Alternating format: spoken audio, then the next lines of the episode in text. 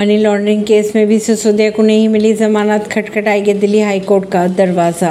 शुक्रवार को दिल्ली की राउज एवेन्यू कोर्ट ने जमानत याचिका दाखिल की थी मनीष सिसोदिया ने, जिसे न्यायालय ने खारिज कर दिया।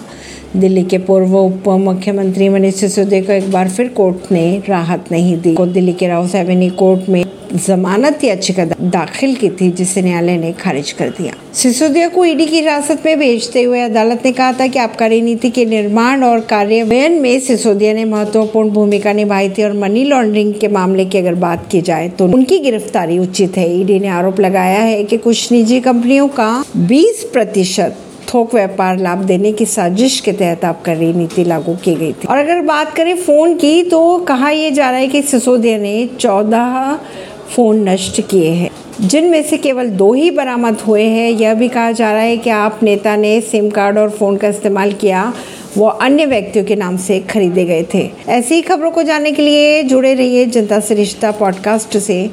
प्रवीण सिन्हा, दिल्ली से।